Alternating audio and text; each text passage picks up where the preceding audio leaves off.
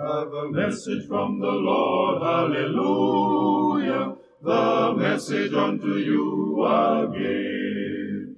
It's recorded in his word, hallelujah, it is only that you look and live.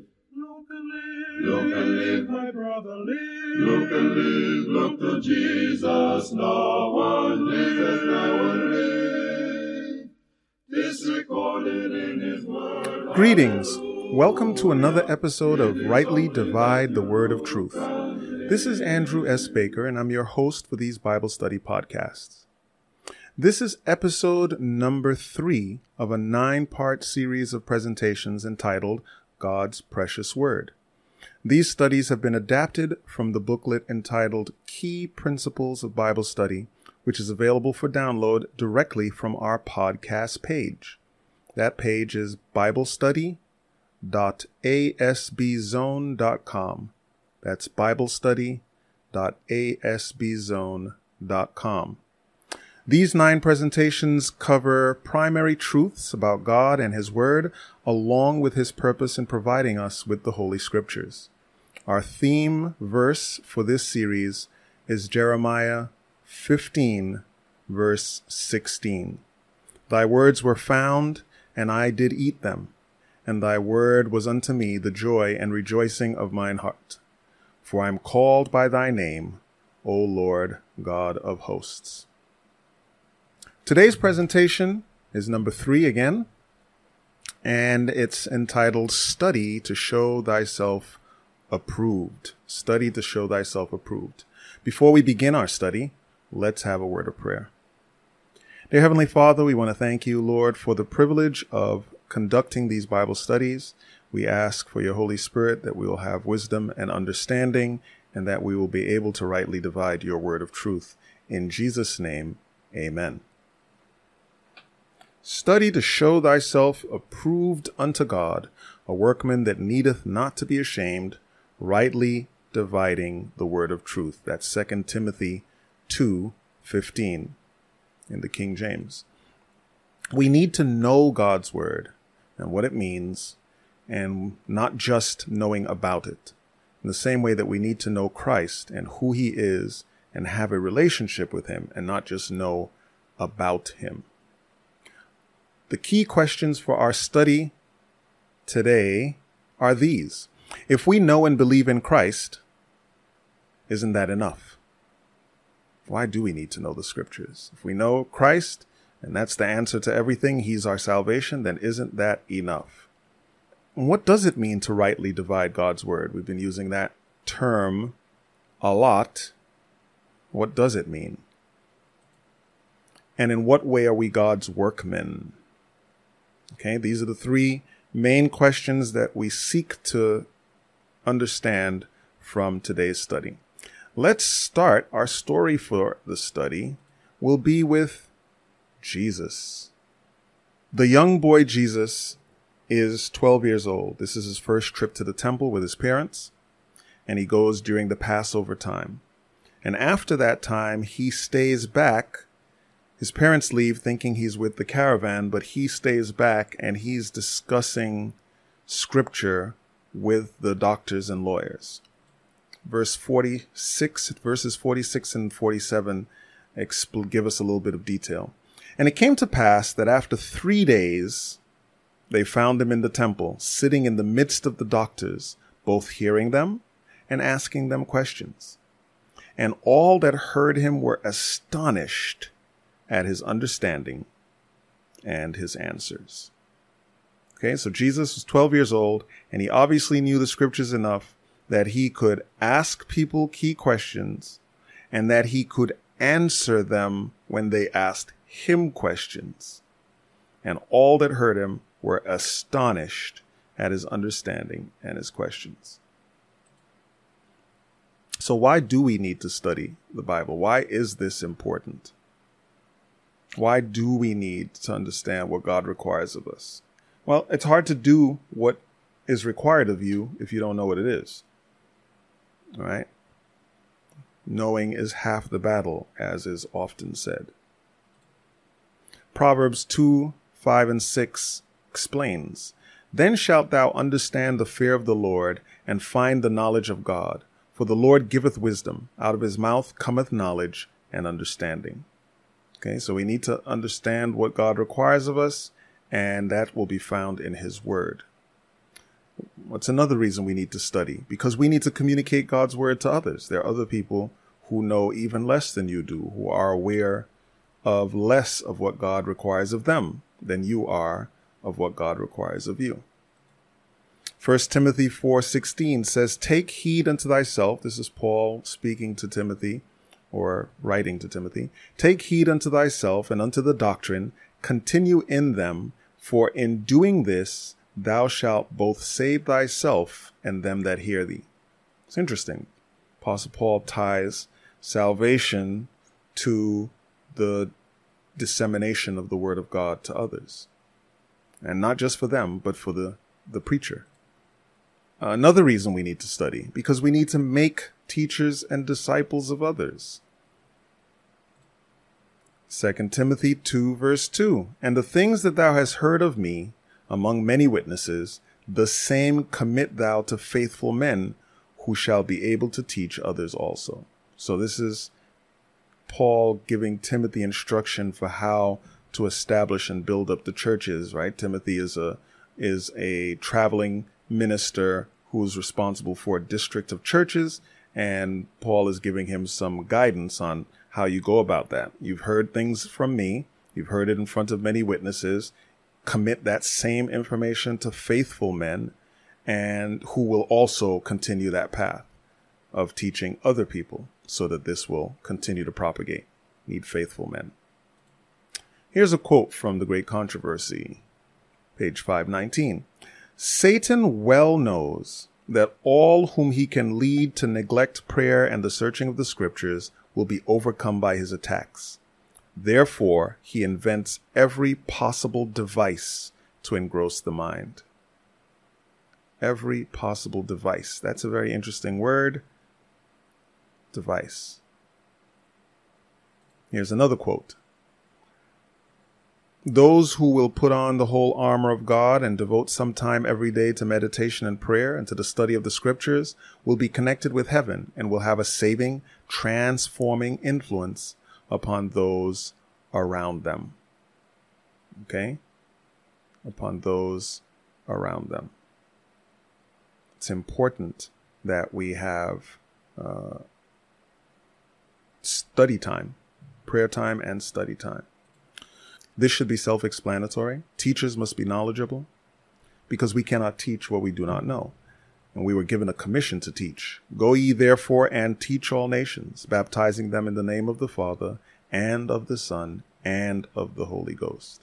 If we don't know, we can't teach. How should we teach? We need to be patient and we need to be diligent. Let's hear some more counsel from Paul. Second Timothy two, verse twenty-four. "And the servant of the Lord must not strive, but must be gentle unto all men, apt to teach, patient." All right. How must we teach? Patiently and diligently. What should we teach? We should teach all of the scriptures, because all of the scriptures is essential. Acts twenty-eight twenty-three says, "And when they had appointed him a day," that's Paul, "there came many to him into his lodging, to whom he expounded and testified the kingdom of God, persuading them concerning Jesus, both out of the law of Moses and out of the prophets, from morning till evening." Okay, so you see he used the law and the prophets. When Jesus was resurrected, as we've studied previously, and he explained to the folks on the road to Damascus, um, to Emmaus, he explained everything about himself from all of the scriptures. Right? Moses, prophets, the Psalms, everything. Can we just study casually? Is it studying if it's casual? No, we cannot study casually, because the Bible is not some regular book. It's a very special book. In fact, in First Corinthians two fourteen, we read, "But the natural man receiveth not the things of the Spirit of God, for they are foolishness unto him. Neither can he know them, because they are spiritually discerned. Right? You, this is why we pray before we study. If we don't pray, it'll be just so many words. And sure, there, there are intellectual things you can get from the Bible, but the Bible is a transformative book. And the transformation is spiritual. So it's important to have the spiritual connection. There are things you can learn. There are things you can understand from the scriptures intellectually, but that's not the purpose of the book. Certainly not the primary purpose. Who teaches us? God teaches us by the Holy Spirit. And that's, that's an important point, because it is the Spirit who inspired men to write. And so it is the Spirit who can properly decode what the men wrote. First Corinthians two ten says, "But God hath revealed them unto us by his Spirit, for the Spirit searcheth all things, yea, the deep things of God." Right? Holy Spirit. And the Holy Spirit gives us gifts necessary for the church to grow and function. First Corinthians twelve. "For to one is given by the Spirit the word of wisdom, to another the word of knowledge by the same Spirit." Here's a quote from Councils to the Church. "Without the guidance of the Holy Spirit, we shall be continually liable to wrest the scriptures or to misinterpret them. There is too, there is much reading of the Bible that is without profit, and in many cases is a positive injury. When the word of God is opened, without reverence and without prayer, when the thoughts and affections are not fixed upon God or in harmony with his will, the mind is clouded with doubt, and in the very study of the Bible, skepticism strengthens." It's a powerful statement. "The enemy takes control of the thoughts, and he suggests interpretations that are not correct." That's found in Councils for the Church, page eighty-eight, paragraph three. Okay? Study is important because the Bible is not an ordinary book. Salvation is not an ordinary matter. And we are called to know and to teach others how to know. And finally, God provided the scriptures and teaches us the scriptures so that we are not deceived. Okay? This is important. This is why we're going through this study. This study is an attempt to help people to understand how they should study the scriptures and why it's important. Because if you if you think it's not important, you're not going to devote time to it. If you approach it in a very cavalier way, you'll gain, not only will you not gain from it, but as we just read, it will be an injury to you because it will strengthen the problems that are there. Um, if you have skepticism, coming at this book in a um, a casual fashion is not a way to get rid of it. God's wisdom versus man's wisdom. The Bible has many comments about God's wisdom versus man's wisdom. God's wisdom is always superior. God's everything is always superior to man's anything. That should be understood from the scriptures, but if, just in case you weren't clear on it.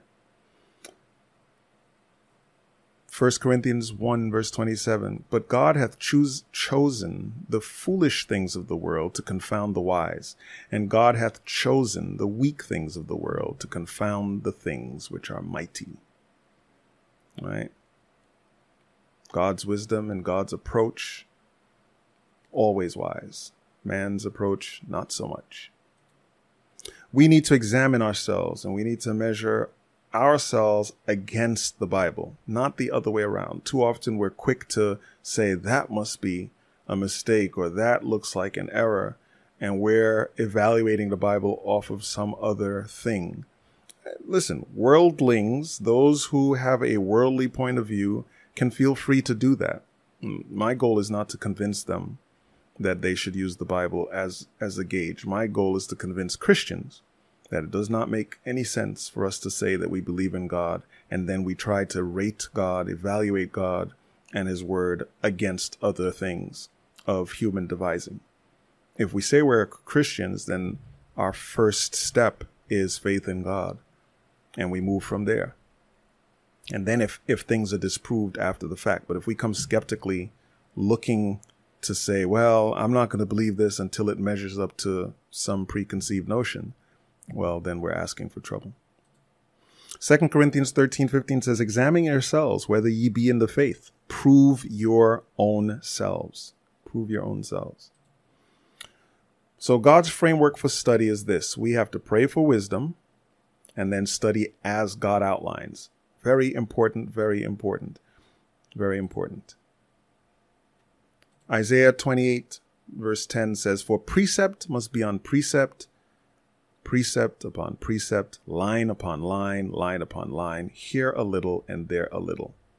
Okay? That framework is a very important framework. It essentially says that God always builds on his truth. So much error would be avoided if people accepted this one premise. God builds on his truth. So if God tells you something today and you understand it, and you hear something tomorrow that contradicts it, you really have to wonder, is the second thing of God?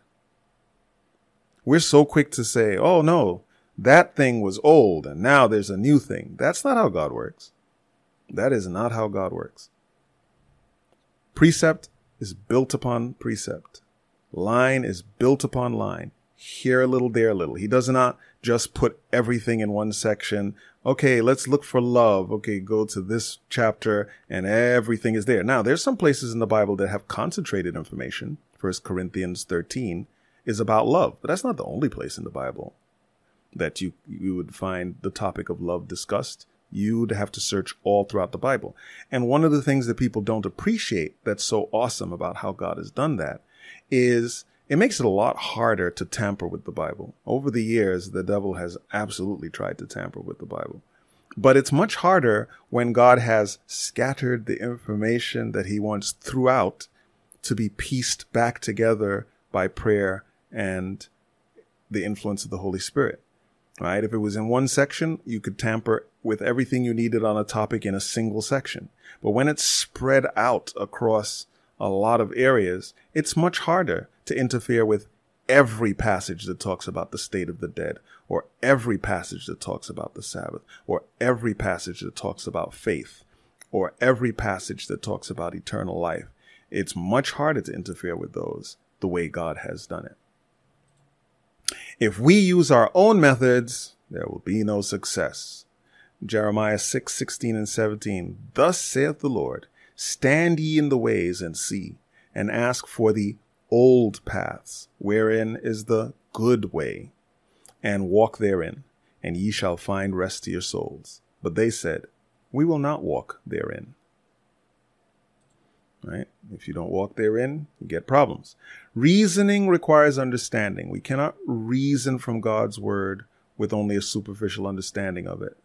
Right? The word is deep. It's not, it's not, you can memorize some things, and there's some things that even children understand, but there are deep passages. Everything you need to know for salvation is, can be understood simply. And at the same time, the more knowledge you have, the more that you have to deal with uh, doubt, skepticism, alternate interpretations. And if you don't have a deep understanding of the word of God and the principles, you're not going to be able to to stand when people come at you with weird conclusions or weird interpretations. Acts seventeen two. And Paul, as his manner was, went in unto them, and three Sabbath days reasoned with them out of the scriptures. Reasoned. Okay, hearing doctrine. It's good to hear doctrine. It's good to hear good doctrine. But you can't just listen to great preachers or look at good YouTube videos or listen to great studies. You can't just listen. You have to do more. You have to verify. The word of God is to be personal to you. In Acts seventeen, verse eleven, awesome passage. Um, Luke is writing here, and he mentions the Bereans.